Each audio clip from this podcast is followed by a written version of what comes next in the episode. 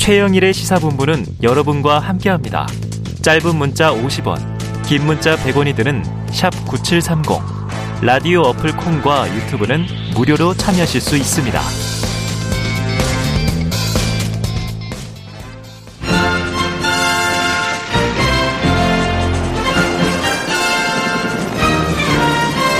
네, 새해는 좌우의 날개로 난다. 매주 수요일에는요, 보수의 시각으로 현안을 들여다보는 진격의 보수 시간이 있습니다. 자, 오늘 전거성 전원책 변호사님 모실 거고요. 이미 나와 계십니다. 전 변호사님 어서 오세요. 예, 안녕하세요. 그런데 보수가 진격을 하는 겁니까? 아, 진격을 벌써 다 해서 이 제목을 좀 바꿔주세요. 아니, 진격의 보수 이러니까 좀 이상하기도 하고. 네, 이재호 고문은 이게 보수의 품격으로 바꿔놓으셨어요. 참 이게 앞에 이미지 메이킹하는 말을 쓰는 게 중요한 게 네. 그 오바마, 버락 오바마가 대통령이 되었을 때 담대한 진보라고 그랬잖아요. 음. 그걸 우리나라에서는 정동영 후보가 또 뺏겨서 써먹었는데 네. 그 담대한 진보라는 표현은 꽤 괜찮은 어. 표현이었어요.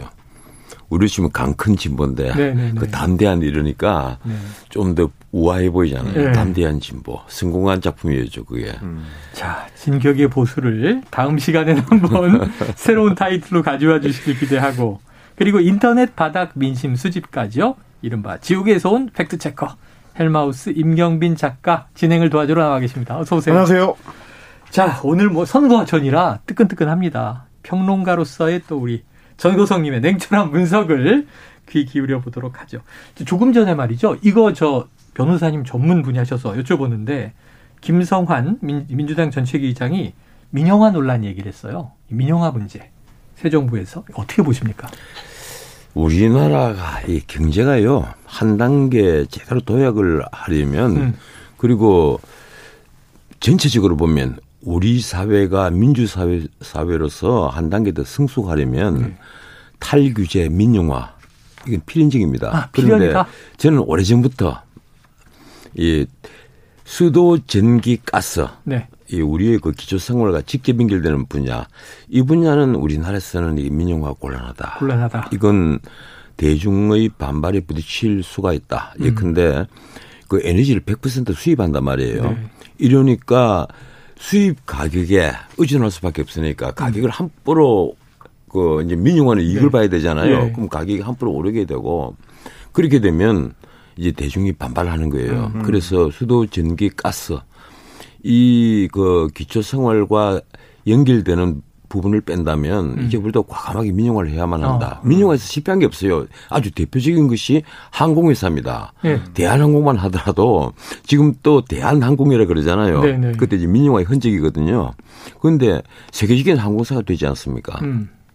민영화를 해서 그 실패를 하지 않는 것은 이미 마거릿 대처 정부가 잘 보여줬어요. 네. 마거릿 대처 정부 전에 영국은 영국병이라는 걸 앓고 있었는데 예. 문자 그대로 철도, 항공, 금융, 철강 모든 회사들이 네.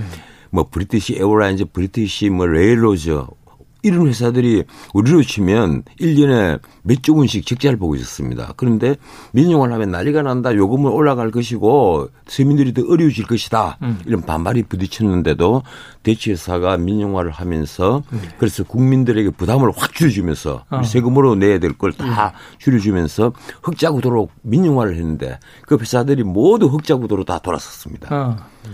그리고도 요금이 오르지 않았어요. 이 우리나라 특히 좌파들이 영국 철도와 우리 철도를 비교를 합니다. 영국 철도는 이렇게 비싸다. 음. 민영화를 하면 큰일 난다 이러는데 음. 천만의 말입니다. 그들이 갖고 온 자료들이 그 아주 비싼 경우는 특별한 그 열차, 아주 비싼 음. 열차, 그걸 뽑아서 표본으로 갖고 왔어요. 아, 그게 아니에요. 다양하다 이거죠. 구간별 요금으로 보면 영국 철도가 우리 철도보다 비싸지 않다. 음. 예, 그래서 우리도 이 수도 가스 전기 빼고는 민영화를 해서 이 좀 능률화를 시켜야 됩니다. 네네. 경쟁 구도로 들어가야만 이 국민들에게 부담이 안 되는 거예요. 지금 그 우리 공기업, 공공기업 중에서 일 위부터 이십오 위까지 중에 보면요, 그 영업 이익으로 세금, 아, 그 영업 이익으로 은행이 잘 못 갚아요. 그러면 결국 그게 좀 더 국민들이 앞으로 낼 세금으로 미래 세대가 낼 세금으로 갚아야 될 빚이란 말이에요. 음. 국가가 최종적인 지급 네. 책임을 지고 있으니까 음. 이러니까 더 이상 그 이걸 부담을 주면 안 됩니다. 예. 아마 이제 말씀하신 대로 음. 결국은 이제 돈이 뭐 세금으로 지출될 것이냐 혹은 이제 소비자 주머니에서 조금 네네. 더 나갈 것이냐 뭐 이런 문제는 좀 있을 수가 아니죠. 있는데. 핵심은 뭔가 하면 네. 생산성을 높이는 거예요. 생산성. 민영화를 하면 생산성이 올라갑니다. 음. 효율이 예, 높아진다. 생산성이 올라가는 거죠. 그래야만 국민들 부담이 줄어드는 거예요. 음. 지금 우리나라 공공기업의 생산성은요. 문자 그대로 최악입니다. 음. 이 말씀을 들으면 대단히 화를 낼지 모르겠지만 뭐뭐 하는 공기업들이 그 자기들이 쓰는 비용을 먼저 다 공개를 하면요. 국민들 깜짝 놀랄 겁니다. 그 몇 년 전에도 뭐 아주 대표적인 회사가 하나 있죠. 한국수력원자력 이런 데서 쓴 예, 비용이 문제가 되지 않습니까? 보니까 전부 다 십팔만 원짜리, 이십팔만 원짜리 단위가 너무 많은 거예요. 음. 그 노래방에 가고 뭐 음. 심지어 아마실소에 간 것까지 음. 다 드러났습니다. 이런 식으로 공기업이 방만한 경영을 한다. 이 방만한 음. 경영을 한다는 것은 생산성이 그만큼 떨어진다는 얘기예요. 효율성이 떨어진다. 그리고 구린 구석이 많다. 음. 이거 없애야죠. 알겠습니다. 자, 그런데 네. 지금 어, 아, 저는 아니, 하나만 더 할게요. 네네, 방송 또 네. 이 케이비에스 아, 방송. 기관 방송 하나 딱 빼놓고 네네. 솔직히 말해서 민영화해야 됩니다. 아. 뉴스 채널까지도요. 음. 왜 이렇게 국민 세금으로 계속 지원을 해주고 네네. 또 하나 그 민방 엠비씨는 네. 뭐 엠비씨 관계자들대로 화내실지 모르겠는데 아. 이건 민영도 아니고 공영도 아니고 네. 이 뭐 자신들은 공영 방송이라고 하는데. 네. 우리가 보기에는 이 공영도 아니에요 하는 네. 노영 방송이라고 할까 네. 이런 상태 같으면 안 됩니다. 음. 확실히 해야죠. 민영을 하든지 음. 아니면 문자 그대로 케이비에스처럼 그 공영 방송으로 완전히 전환을 하든지 네. 그리고 공영 방송을 하려면 지배 구조를 다 개선해야 돼요. 음. 지금 우리 케이비에스도 문제입니다. 앞에 아까 올라오는데 포스터가 음. 블루가 있던데 네. 포스터가 붙어 있던데. 바꿀 것은 과감하게 바꾸고 네. 수용할 것은 과감하게 아, 수용을 해야, 해야만 합니다. 여러 분야 말씀해 네. 주셨는데 근데 저는 전 변호사님처럼 음. 이렇게 민영화 좋다 하자 이렇게 주장하면 괜찮은데 정부는 민영화 아니다 하고 야당은 민영화다 그렇습니다. 하고 지금 미, 인터넷 민심이 어떻게 정리되고 있어요? 지금 이게 뭐냐면 이제 민영화가 뭐냐, 뭐냐. 이 개념을 놓고 사실은 여야가 서로 좀 다른 얘기를 있어요? 하고 있는 어. 상황이라고 할 수 있거든요. 네. 말씀하셨던 것처럼 어, 이제 공공기업의 공기업의 어떤 지분을 쪼개 파는 문제를 둘러싸고 이게 민영화냐 아니냐 충돌입니다. 음. 이를테면 이제 김대기 비서실장 같은 경우는 인천공항공사에 이제 기업 공개를 하는 거, 아이피오를 어. 한다 그러죠.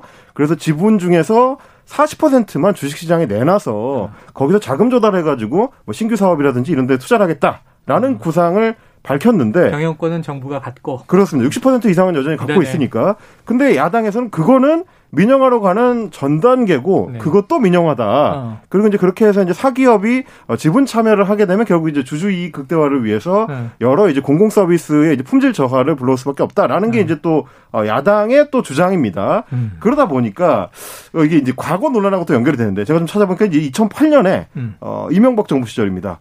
삼 차 공기업 선진화를 추진할 때 거의 비슷한 논란이 있었습니다. 네. 한전이 그 당시에 이제 알짜 자회사였던 지역 난방공사 한전 기술, 뭐, 한전 케이피에스, 이런 회사의 지분을 지금 김대기 비서실장이 얘기한 거랑 똑같습니다. 사십 퍼센트를 매각을 했습니다. 네. 그때, 어, 민영화라고 타이틀을 붙였었거든요. 어. 근데 기자들이 지금 이제, 어, 여당이 주장하는 거랑 똑같은 질문을 한 겁니다. 네. 아니, 육십 퍼센트가 정부 지분인데 왜 민영화라고 부르느냐? 네. 이렇게 했더니 그 당시 기재부 배국한 차관의 답변이, 어, 민영화의 범주에 지분을 매각하는 것까지 포함이 된다. 이거는 민영화의 한 과정으로 봐야 된다. 음. 그러니까 이 논리를 보면 지금 여당이나 정부에서 하는 얘기를 음. 그 당시에는 거꾸로 했던 얘기가 되는 셈이라서 음. 정부 따라서 혹은 상황 따라서 이 개념 규정이 달라지는 거 아니냐. 음. 그러다 보니까 이제 시민들이 좀 헷갈리는 것 같다. 네네. 좀 이런 생각이 들게 됐고요. 지금 지금 한전이 민영화된 네. 회사요 아니에요. 한전 아니잖아요. 기업 공개는 정부가 오십일 퍼센트를 갖고 맞습니다. 있단 말이에요. 네.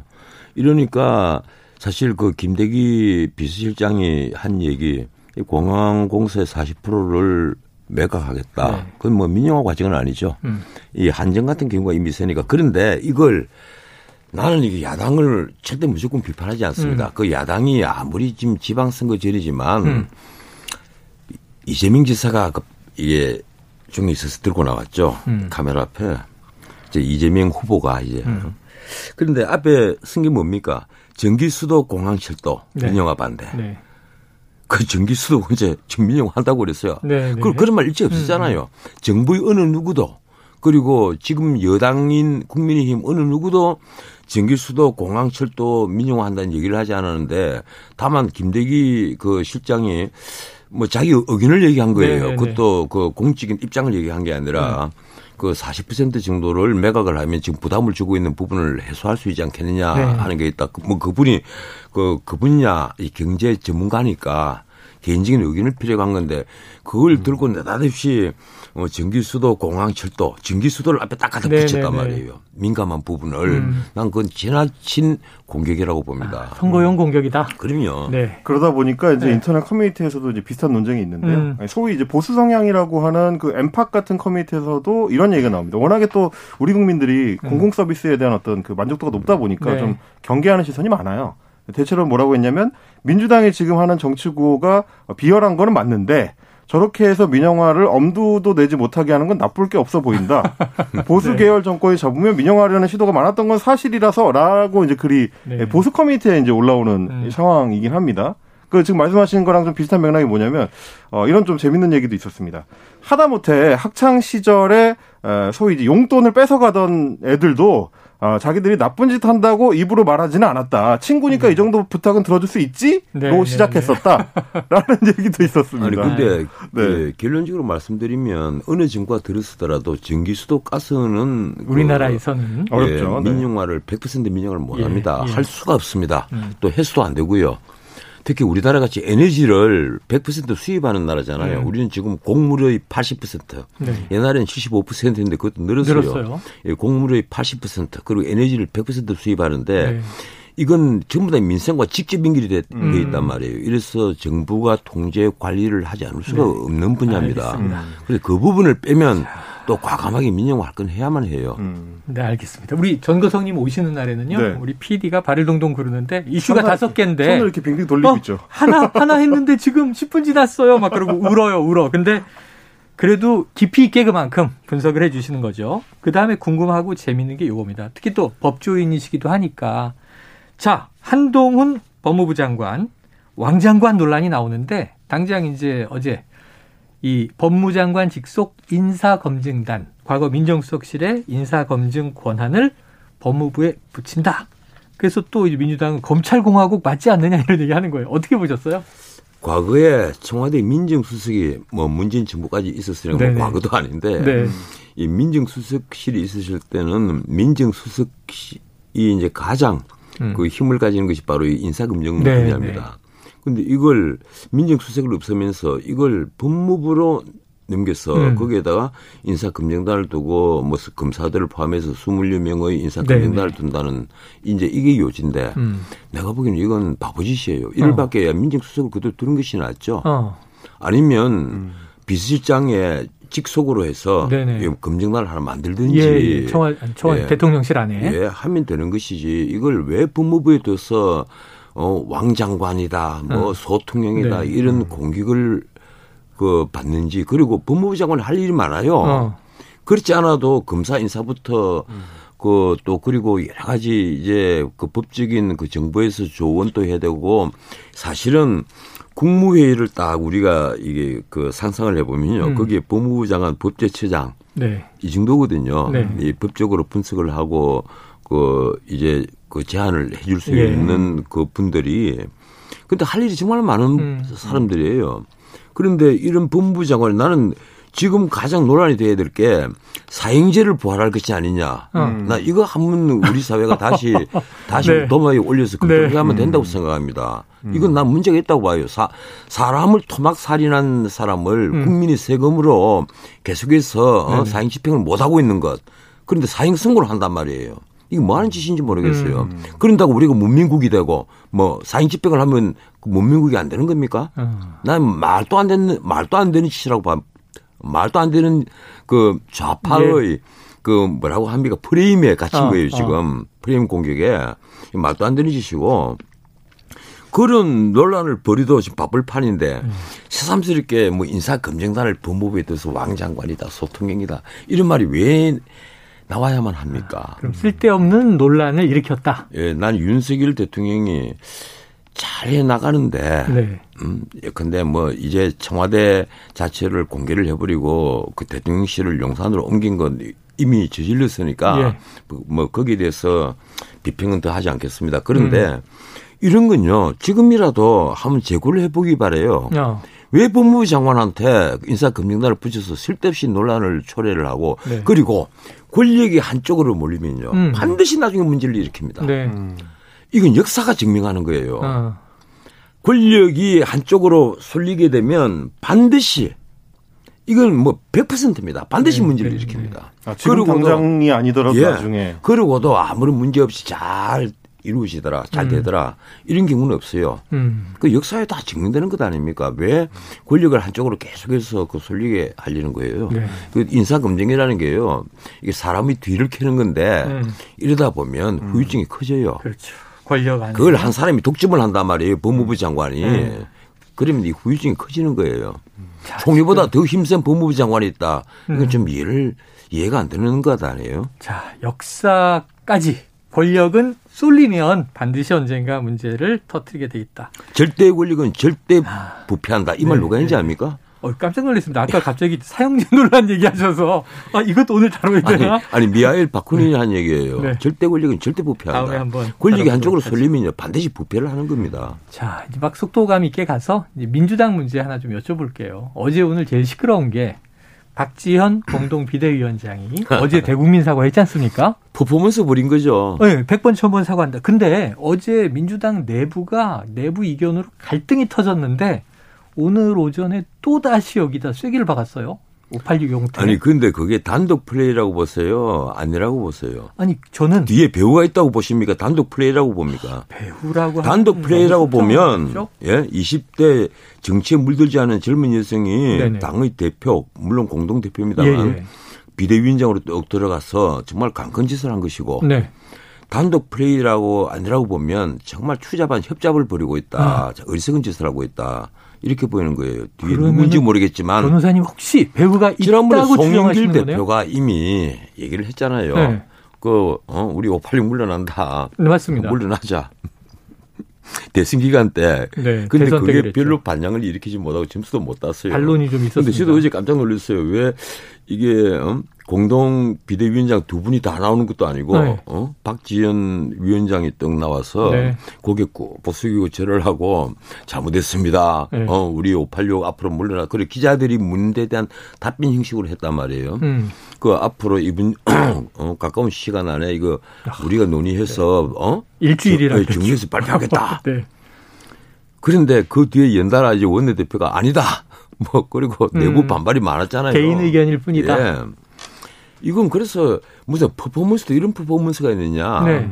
이게 단독 플레이냐 아니냐. 음. 나는 박지은이 단독으로 한 일이라고는 생각하지 않습니다. 저는 아. 누구라도 이 정치판에 음. 제일 야당의 비대위원장이 돼서 그렇게 단독으로 강큰 일을 할 수가 없는 겁니다. 네. 그럼 변호사님 이런 시각은 어떻습니까? 이게 뭐 배우가 있는지 없는지 여부는 음. 조금 더 다른 취재가 필요하겠지만 예. 표면적으로 나오는 것만 보면 오늘 아침에 이제 강병원 의원이라든지 예, 예. 박용진 의원이라든지 소위 말해서 이제 팔십육 후속 세대들이죠. 아. 이제 구십 년대 학번들 위주로는 주로 이제 박지원 위원장을 다소 좀 옹호하는 입장을 아. 밝히고 반대로 뭐 박홍근 원내대표라든지 원내대표나. 뭐 윤호중 비대위원장이라든지 소위 이제 팔십육 세대 그룹에 묶이는 김민석 의원까지 이런 쪽에서는 또 이제 반발을 하고 있고 예. 이게 일종의 결국은 당내 주도권을 두고 뭐 계파 싸움의 양상이나 혹은 뭐 세대 갈등의 예. 양상으로 흘러갈 가능성 노선 갈등? 뭐 이렇게 네. 할 수도 있을까요? 이 팔월 전당대회가 이미 예정이 되어 있잖아요. 그렇죠. 전당대회는 팔월 달에 한다. 이 팔월 달에는 새로운 지도부가 나온다. 음. 그러면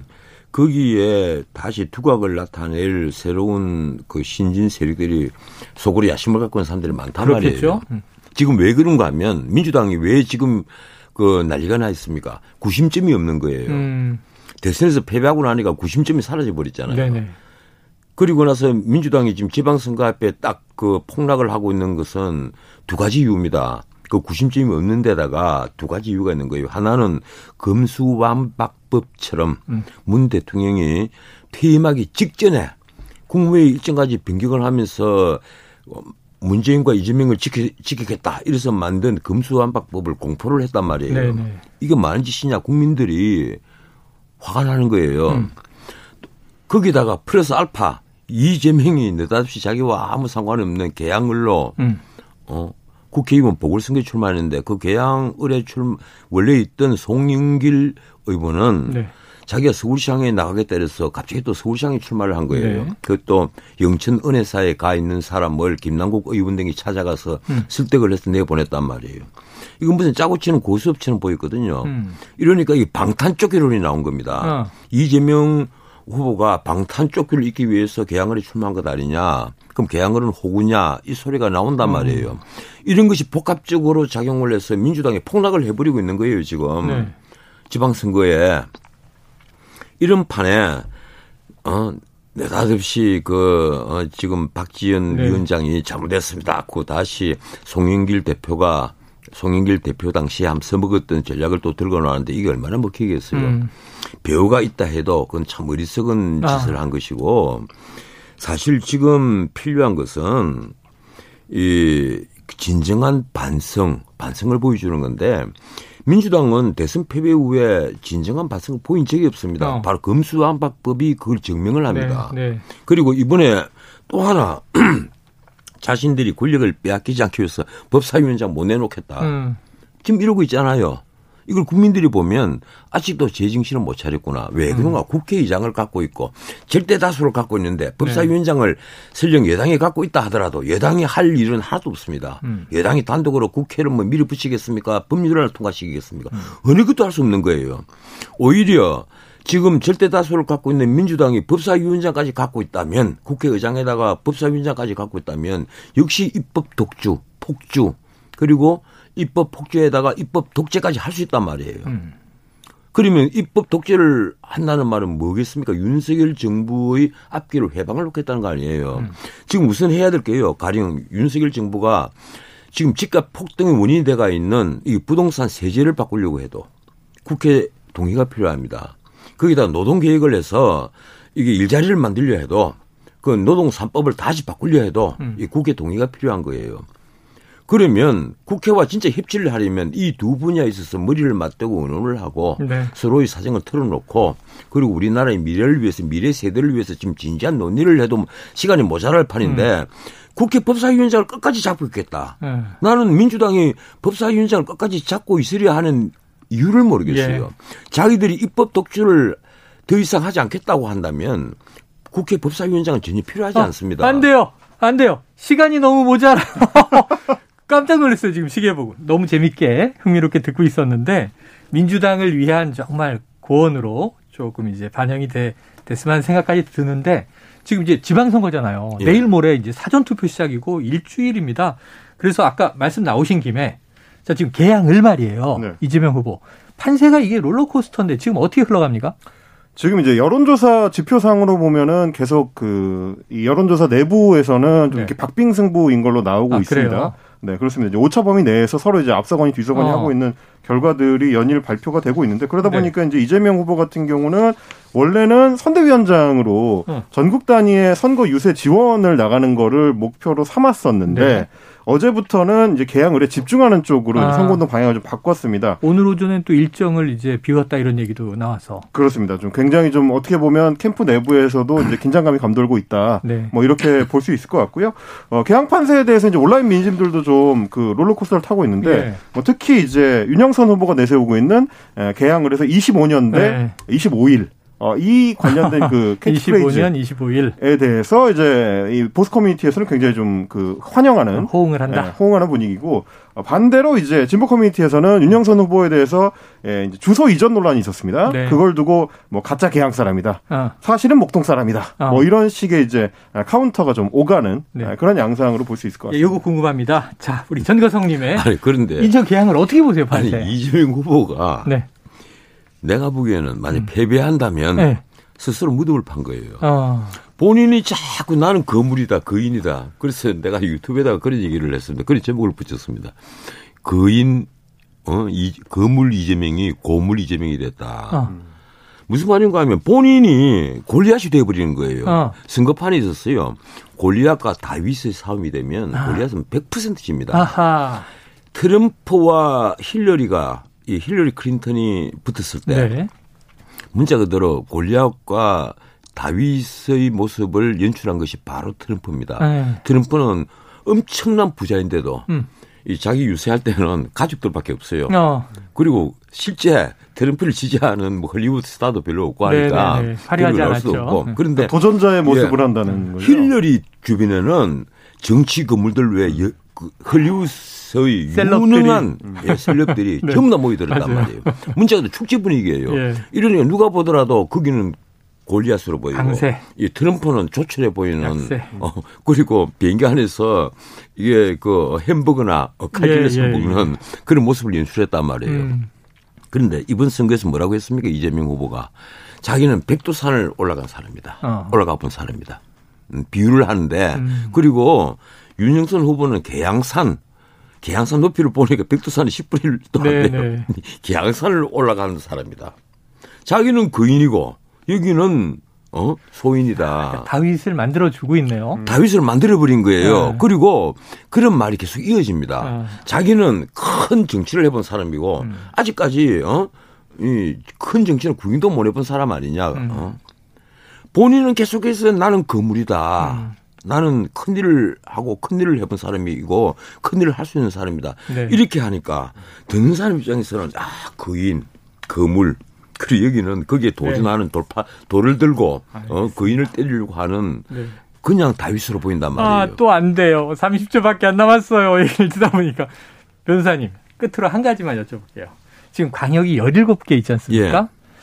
예. 예상컨대 민주당과 국민의힘, 여야 몇 대 몇 승부가 갈릴 것 같아요. 민주당이 백 퍼센트 지지는 않습니다. 왜 네. 그런가 하면 광주, 전남, 전북이 있기 때문에 네네. 백 퍼센트 지지는 않아요. 호남. 그런데 제가 보기에는 뭐 민주당이 확실히 이긴다고 보였던 지역인 세종시도 이미 흔들리는 음. 것으로 보이고 제주도 음. 예, 흔들리는 것으로 보이고 충청 라인 있고 충남은 그래도 지금 민주당이 아직까지는 우위를 보이고 있었습니다. 네. 그래서 민주당이 많이 가져가면 한 여섯 석 정도. 네. 수도권은? 수도권은 내가 불리하다. 보기에는 이미 바람이 한쪽으로 아. 많이 기울었어요. 특히 경기도가 박빙을 계속 보이는데 예. 이제 오차범위 밖으로 김은혜 후보가 우위를 보이는 음. 여론조사가 나오기 시작했단 말이에요. 음. 이게 마치 보면요. 지난 대선하고 판도가 비슷한 거 아니냐. 아, 네. 이러다가 마지막에 다시 이제 민주당 표가 결집을 할 텐데 네. 그 결집도가 어느 정도일 것이냐. 네. 이게 승부를 좌우하겠죠. 알겠습니다. 그런데 어떻든 민주당이 고전을 하는 이유는요. 네. 이 자신들이 이 무덤을 계속 파는 겁니다. 음. 자꾸 실책을 범하는 거예요. 그게 뭔가 하면 구심점이 없는 데다가 음. 검수완박법 거기다 이재명 후보를 계양을 해 내보낸 것 음. 거기다가 지금까지도 반성을 하지 않는 태도. 그런데 법사위원장을 우리는 절대 못 내놓겠다. 예. 뭐 어, 이런 것. 근데 이게 이제 또 야당의 네. 역할이라는 게 견제 역할이 있으니까 아마 음. 이제 민주당에서는 자. 법사위까지는 못 준다. 이제 이런 아, 상황인 것 같네요. 그 국회의장만 네. 갖고 있어도 이 그리고 절대 다수를 갖고 있잖아요. 그렇죠. 네. 여당이 할 수 있는 건 자. 전혀 없어요. 다음에는요. 선거 때 우리 전원책 변호사님 모실 때는 한 시간을 터서 특집을 하겠습니다. 자, 오늘 진격의 보수. 다음번에도 이름 하나 새로 지어주세요. 전원책 변호사, 임경빈 작가 함께했습니다. 고맙습니다. 감사합니다. 예, 고맙습니다.